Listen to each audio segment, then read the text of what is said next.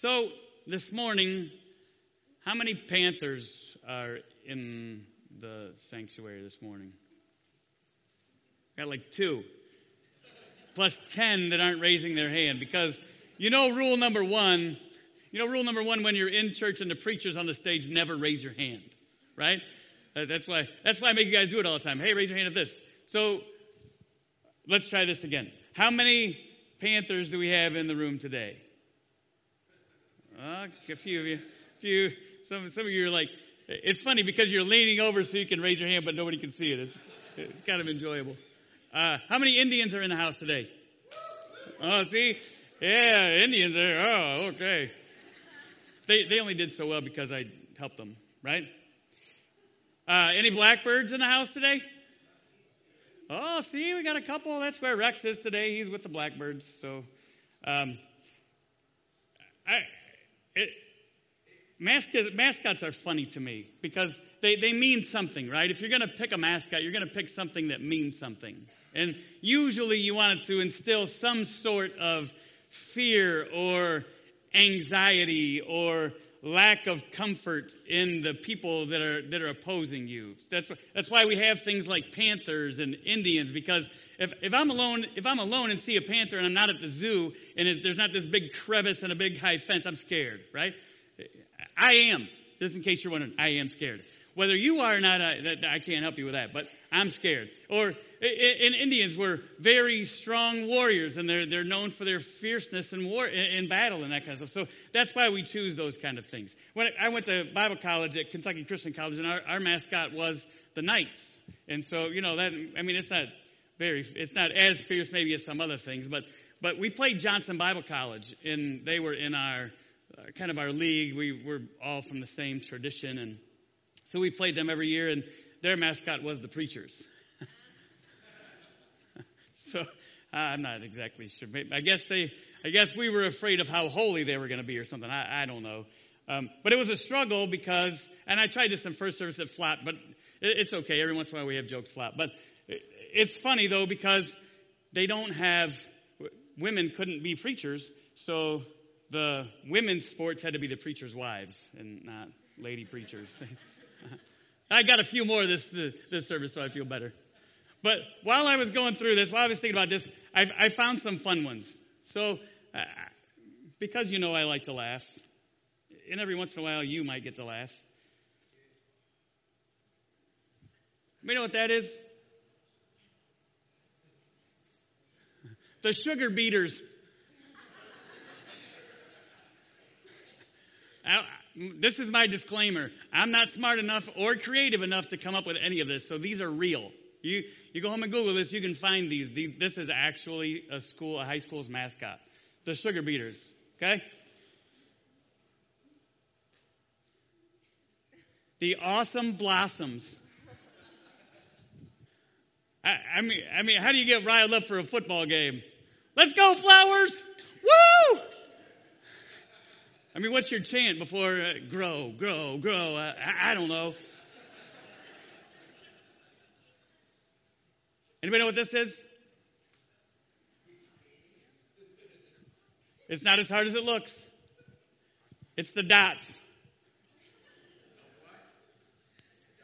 The dots. That's a dot. Right? Doesn't it look like a dot? The funny part, the second funniest part of this is that the town that does anybody know where this is from? Poca, West Virginia. They really are the polka dots. I can't make it up, really. I'm not that smart.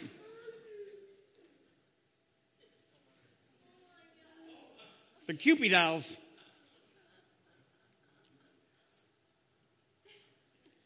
I got nothing, really. I, this is probably my favorite. The Mighty Bunnies. I mean, think, think, think of that pep rally. The Easter bunnies running around with a bunch of baskets. Some of you get that on the way home. It'll be funnier on the way home, but mascots really mean something. If you were asked to choose a mascot for your school, your, your school came to you and said, We're thinking about changing them. We're not going to be the Panthers anymore. We want to do something different. We're not going to be the Indians or the Blackbirds or, what, or the Sugar Beaters. We, we decided we're going to change something. What would you want to have as your mascot? In, in what kind of criteria would you use to select a new mascot for your school? Probably somewhere along the line there would have to be something that you, you would create fear, right? I mean, you want the other team to be afraid of. We're the mighty Panthers, you know, and the mighty bunnies just really, to me, I'm not sure. I, I, I don't know that that instills a lot of fear. I, I kind of actually I kind of feel bad for them. So it might work. You might win because they feel so bad that you have to be a mighty bunny that you just kind of lay down and let them let, let them win. You know what I'm saying? But how would you choose? What would you select? What, who would you talk to? John chapter 10 gives us what Jesus says our mascot as the church should be. What, what we as a group that follows Christ, what, what we should stand on, and what we're going to choose something that represents who we are and tells the world what we're all about. Jesus tells us in John chapter 10. So let's read some of that.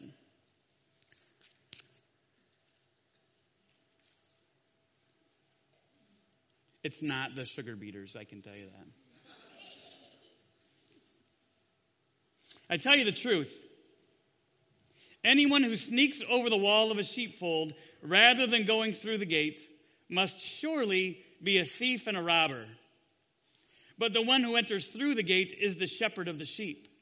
The gatekeeper opens the gate for him, and the sheep recognize his voice and come to him. He calls his own sheep by name and leads them out. And after he has gathered his own flock, he walks ahead of them, and they follow him because they know his voice. They won't follow a stranger, they will run from him because they don't know his voice.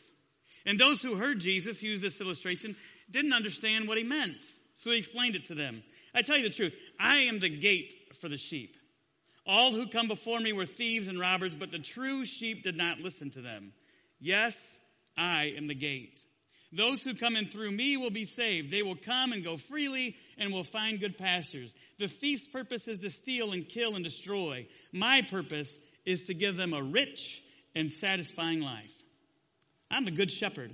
The good shepherd sacrifices his life for the sheep. A hired hand will run when he sees a wolf coming. He will abandon the sheep because they don't belong to him and he isn't their shepherd.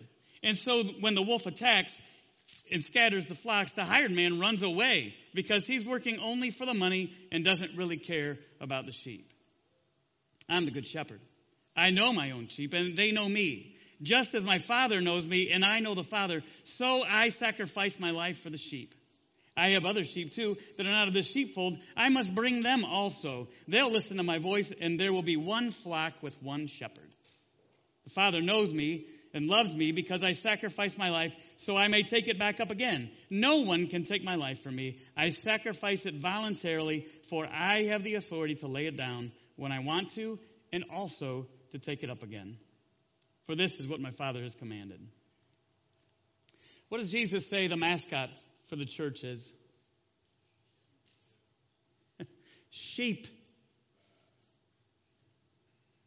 We're the mighty sheep. It's kind of a letdown, isn't it? You were hoping for something bigger. You were hoping that Brian was going to have a little bit more wisdom and a little bit more excitement for you than, hey, we're sheep.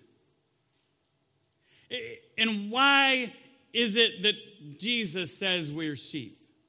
What role does he say he plays? He's the shepherd. And the fact that we're sheep has much more to do with his role as the shepherd than any other part of the entire story. So you, you guys know I like to tell stories, and most of the stories that I tell have some have, have a good portion of truth in them. They might have a little sprinkling of added drama every once in a while, but most of them have some truth. And so, usually, when I go through Scripture, when it, as I'm studying Scripture, and if, I, if I'm planning something, I look through Scripture, and if there's a story in there, I figure out the parts of the story. And in, in this story, the characters are pretty prominent. They're they're pretty easy to see, and there's basically four of them. So we're going to talk for a little bit about the first two. And the first one that we see in there is Jesus calls him the gatekeeper. He's also known as the watchman or the hired hand. Now, what's this character's role? We, we, we all under, everybody understands what a sheep pen is, right? Sheep, sheep eat grass. And that's pretty much all they do. They just eat grass. So they have to have a place to eat grass. So they wall these places off or they would fence them off. And then there would always be one gate to get in. Just, just one. Sheep aren't that smart, so you can't give them more than one choice. You just have one, and that's where they come and go from. And that's where the shepherd would come and go from. And what Jesus says is when the shepherd shows up, the watchman, the, the hired hand, whatever title you want to give to him at the time, he's going to open the door for the gate. Open the door, shut the door. Open the door, shut the door. These are like security guards. Anybody know security guards? Ever see a security guard? They're the ones that sit in the booth and watch YouTube until you show up and you got to wait for their five minute YouTube clip to finish before they decide to see if they want to help you or not. I'm just teasing. They're, but, but they're, they're the one, that, that's their role. They, they are there to kind of keep things somewhat under control, right? They, be, because if it gets really bad, what's a security guard going to do? A security guard's going to call 911 and take off, right? Not always, but but that, that that's their role. And so that what Jesus is saying is this watchman, this this hired hand, this this gatekeeper that he uses, they're going to open the gate and they're going to kind of keep an eye on the sheep to make sure that things don't get in and make sure the sheep don't get out. They stand by the gate and make sure that people come and go like they're supposed to. Somebody shows up at the gate that isn't actually the shepherd, it's the gateman that's going to say, "No, you can't come in here." This is sheep. They're not your sheep. You can't have them. That's theirs. So that, that's, that's his job, right?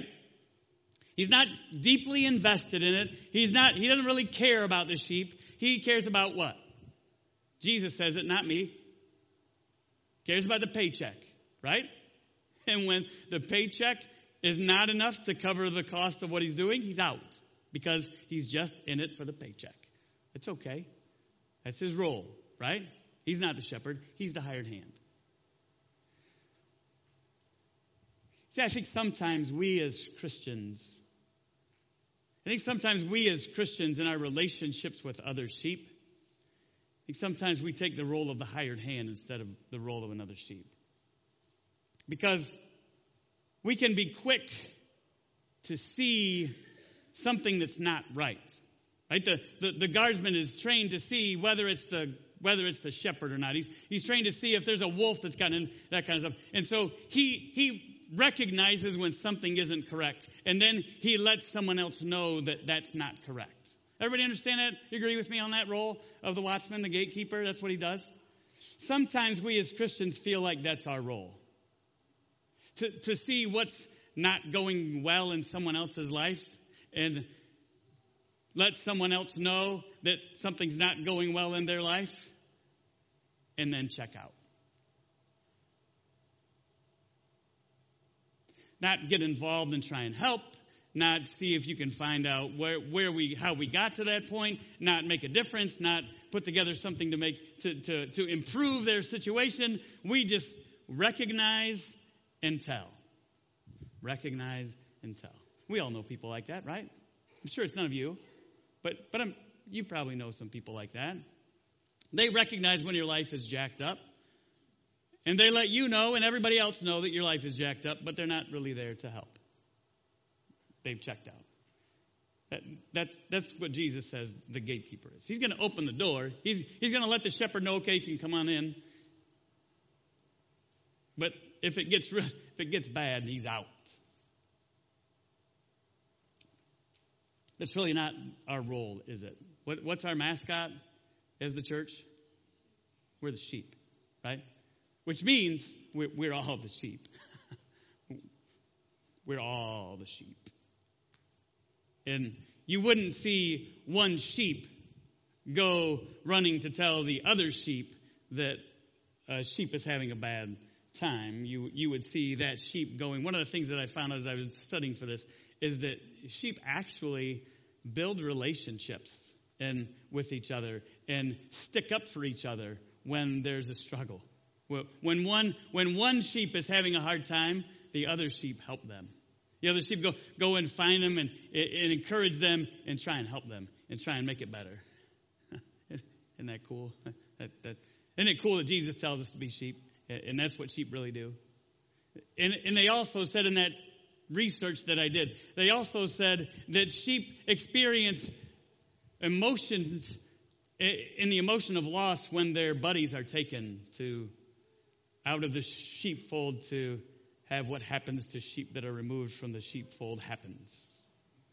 They, they actually experience the feelings of loss. Wouldn't it be great if churches could understand that?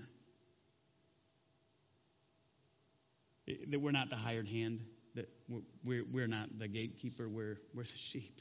We're all in this together. You know what? Sometimes my life gets jacked up. It's a mess. Sometimes I make bad decisions. I really don't need a sheep to come and tell me that I've made a bad decision. How many of you need someone to tell you when you made a bad decision? Not very many, right? Because we know. But to have someone come alongside us and encourage us through that bad decision until we get out the other side, that makes a much bigger difference, doesn't it? So, so we have the watchman. The second one that's in there is the thief or the robber or the wolf, the bad guy, right? The, the antithesis of the good guy, the foe, the opponent. That, who is that? Satan, thank you.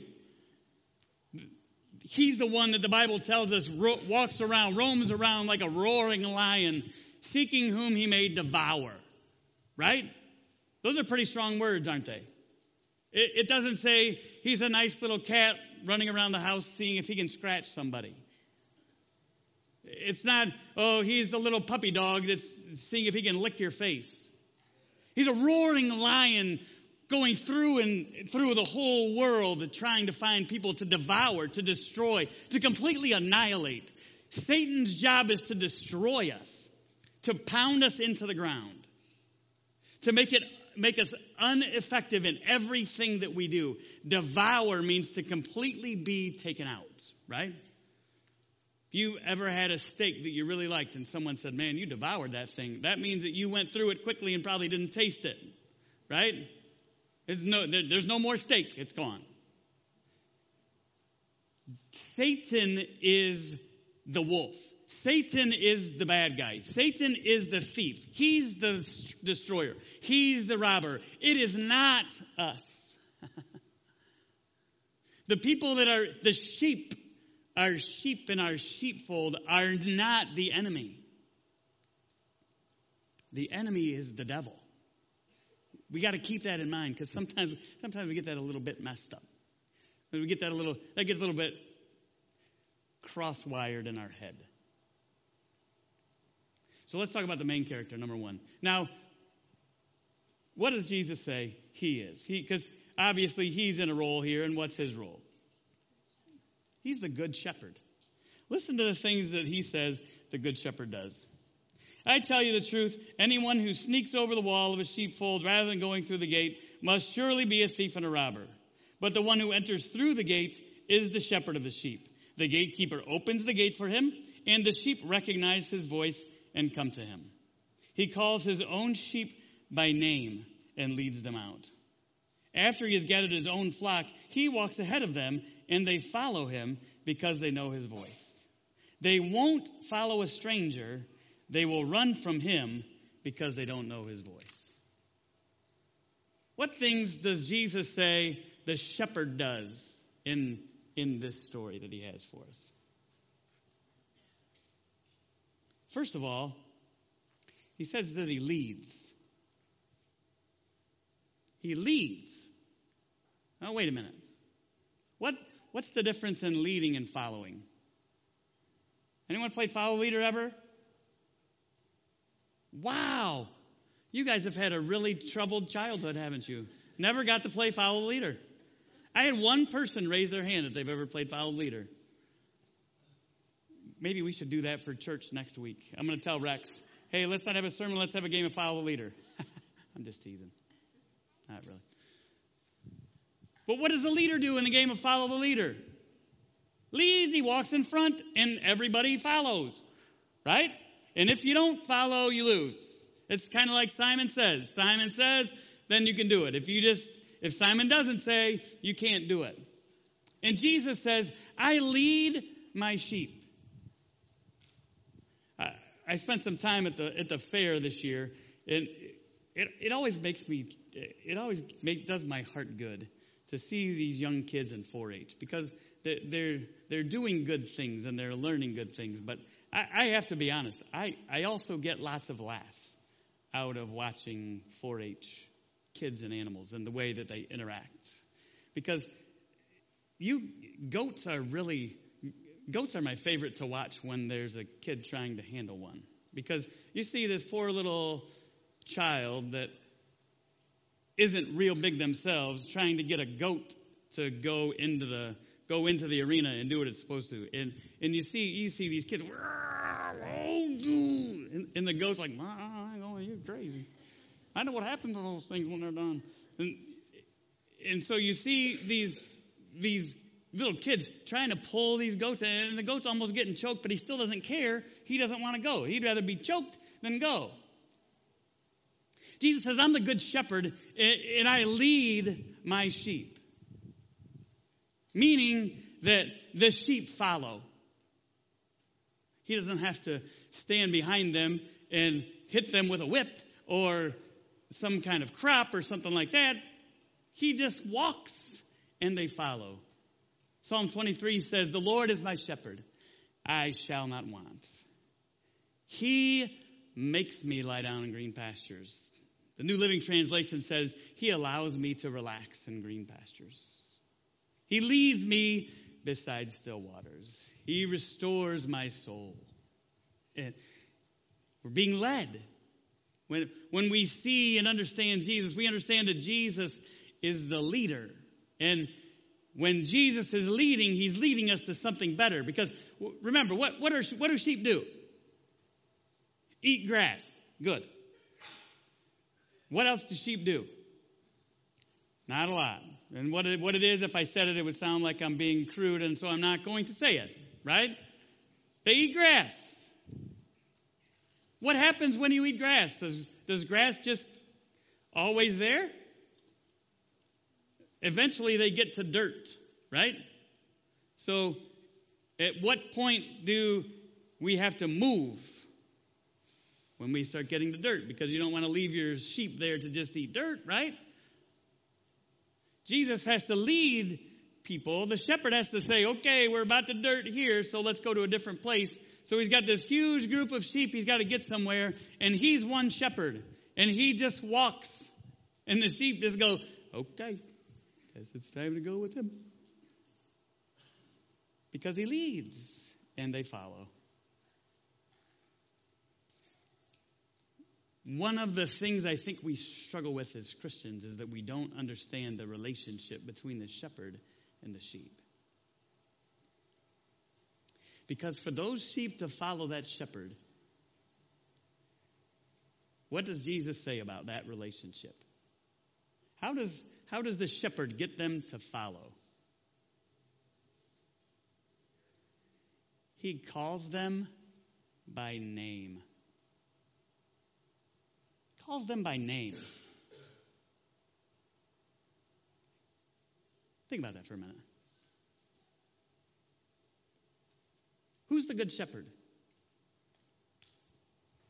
Come on. Jesus is the good shepherd, right? So when Jesus says, My sheep follow me because I call them by name. What is this? Oh, I got to turn this back on.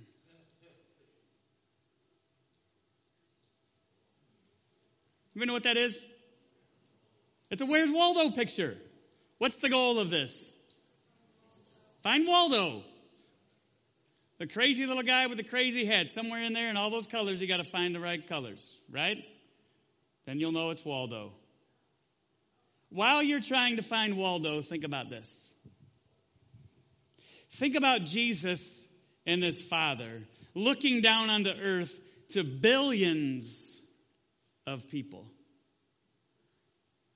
Billions, not hundreds, not thousands, billions of people.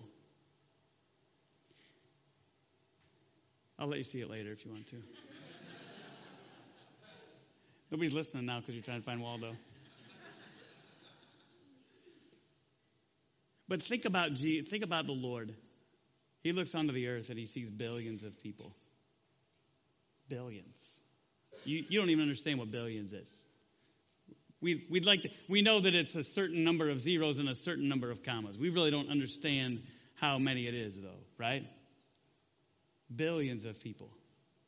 And God looks down at me in those billions of people and says, Brian, I got something for you to do today.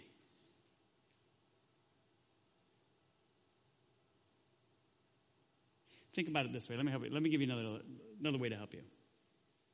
How many of you have a favorite group, like a singing group? Chris Tomlin. Uh, I don't. So maybe you don't want to say the name out loud right now because we're in church, but you have a favorite group? Let's just think of it this way. I offer you free tickets to that concert, whoever it is. Whatever group you want to go see. And you get to that concert, and your seats aren't really that great because I'm cheap. It's okay. I got you in. Right? But your seats aren't that great. So you're up in the cheap seats, right? Nose bleeding a little bit, but you're okay because you're with you're there to see your group. And in the middle of the concert, the lead singer stops and says, I want to take a minute and I want I want I want Brian Hollingsworth to come and stand on stage. Whatever your name is. Your name is not Brian Hollingsworth, but whatever your name is. Imagine hearing that from the stage. It's your favorite group. And the lead singer, the star, has just called your name out of this huge group of people and asked you to come to the front of the stage. What kind of reaction do you have?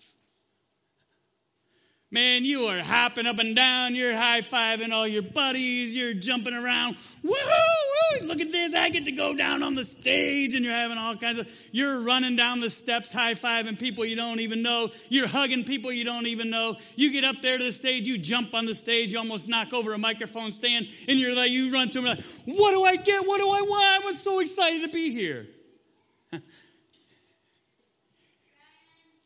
God says, the same thing to you every day. The creator of the universe, the maker of everything, the controller of all that happens in all of the world every day when you wake up says, Brian, this is what I have for you today. I've got something for you to do today, Brian and this is what it is. Hey, Joe, I know you've had we've had a hard time, but but I'm going to use that hard time, and and I've actually got somebody today that we're going to use that for. He calls us by name. And, and Jesus says that's why the sheep follow the shepherd. Because they understand that the shepherd knows them and the shepherd loves them, and the shepherd knows them so well.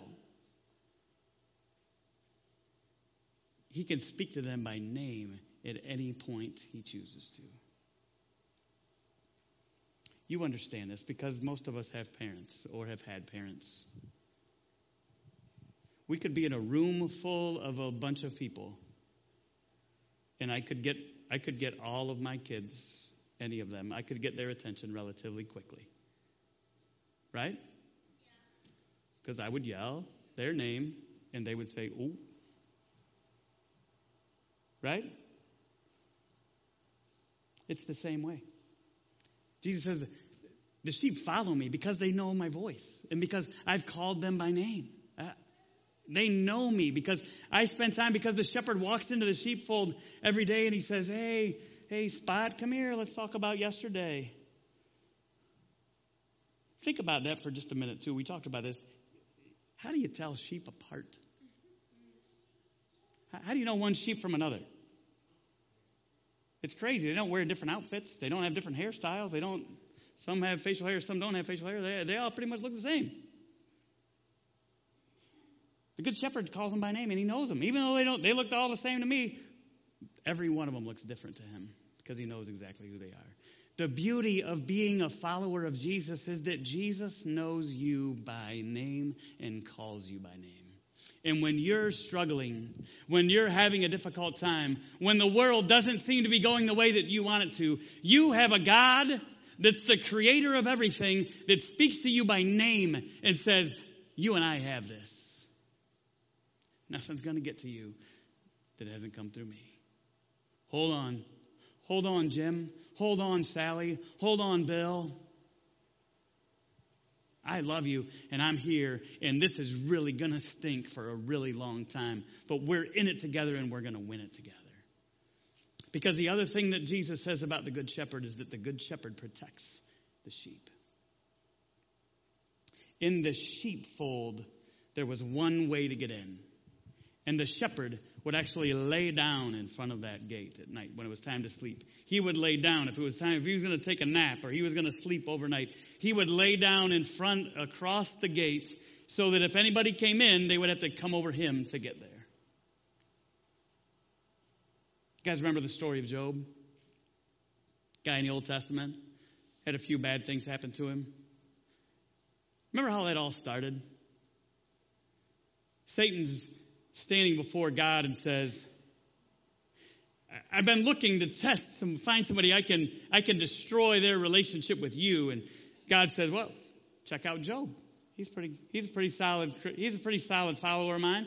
See if you can sway him. Well, of course he's good to you. Of course he loves you because you've given him everything. He's, he struggles with nothing. But if I start messing with him, he's going to turn on you. I promise you. And God says, okay, go ahead. Take anything you want, mess with anything that he has, but on him himself, on the man himself, don't lay a hand. you see, God does that for us. Satan wants to come at us with things that are tough, things that are hard or, God wants us to grow and, and He wants to stretch us and He wants our faith to be stretched. And there's all kinds of things. Nothing gets to you that doesn't go through God. Nothing comes to my desk that hasn't come across God's first. No temptation has seized you except what is common to man. And God will be faithful and give you a way out. You have faced nothing in your life as a follower of Christ that God hasn't said, okay, let him have it. Because he knows if you'll stay close to him, you can beat it.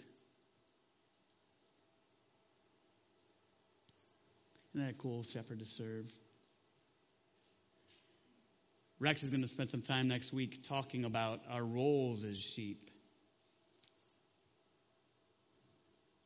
For us today, what's important for us to understand is one little part that I want you to see about the sheep and the shepherd. Jesus says, if someone besides the shepherd tries to get the sheep to do something, they scatter. They run. Because they know it's not the shepherd.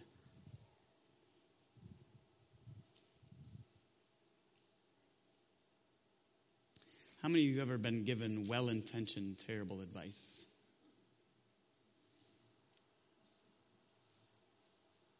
Yeah? But sometimes it's difficult for us to decide whether it's terrible advice or not, isn't it? You see, if you spend time knowing the shepherd, if you spend time in relationship with the Lord, when those things come up, they automatically sound crazy and completely against what the shepherd wants you to do, and you leave it alone and run.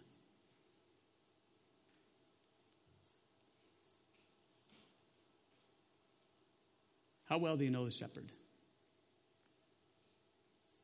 Because we are sheep, whether we like it or not, whether we would choose it or not, whether it's what we would make our own mascot, that's what Jesus said we are.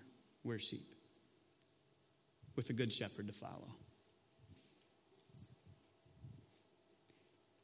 It's much easier to be a good sheep when you understand the shepherd. Do you agree? Absolutely. As the worship team comes forward, I'm going to read you the words to a song. I've told you guys before, I'm, I'm old fashioned and I'm okay with it. Um, and I really like Southern gospel music. And part of what I like about it is it's, it's encouraging. It's not as much about who God is all the time, but it's a lot, a lot of Southern gospel stuff is about what we have to look forward to when we get to heaven and what God does for us here on earth and the relationships that He builds for us. And I want you to listen to the words of this song while, while the worship team is, is getting set. The name of this song is I Can't Even Walk Without You Holding My Hand. And the words say this I thought number one would surely be me. I thought I could be what I wanted to be. I thought I can build on life's sinking sand, but I can't even walk without you holding my hand. I can't even walk without you holding my hand. The mountain's too high and the valley's too wide. And down on my knees I learned to stand. I can't even walk without you holding my hand. I thought I had done a lot on my own. I thought I could make it all alone. I thought of myself as that woman who can, but I can't even walk without you holding my hand. I can't even walk without you holding my hand. The mountain's too high and the valley's too wide. Down on my knees, I learned to stand. I can't even walk without you holding my hand. I think I'll make Jesus my one and my all. From now on, when I'm in trouble, only His name I'll call. And if I can't trust Him, I'll be less of a man because I can't even walk without you holding my hand. Can't even walk without you holding my hand. The mountain's too high, the valley's too wide. Down on my knees, I to stand. I can't even walk without you holding my hand. How close to that are you today? Maybe you think you've got it okay. Maybe you feel like you don't really need the Lord all that much. Maybe you only ask Him every once in a while. The true sheep understand this simple thought. Without the shepherd, you can't go anywhere. Without the love of the good shepherd, can't accomplish anything. I don't know where you're at today. I don't know where your relationship is. You you might be at the bottom of a large mountain and feel like it's too high. You may be on one side of a valley you need to get across and you don't see any way across it. You you might be in a place where you're comfortable with your relationship with the Lord. But what God wants you to be able to say to him is that God, I can't even take one step. I, I am I, I cannot even successfully do this without this. Where are you today? Father, thank you. Thank you for loving us. Thanks for being that good shepherd. Thanks for offering us greener pastures. Thanks for offering us greatness. And thanks for making it possible. We give you the praise and the thanks. In Jesus' name.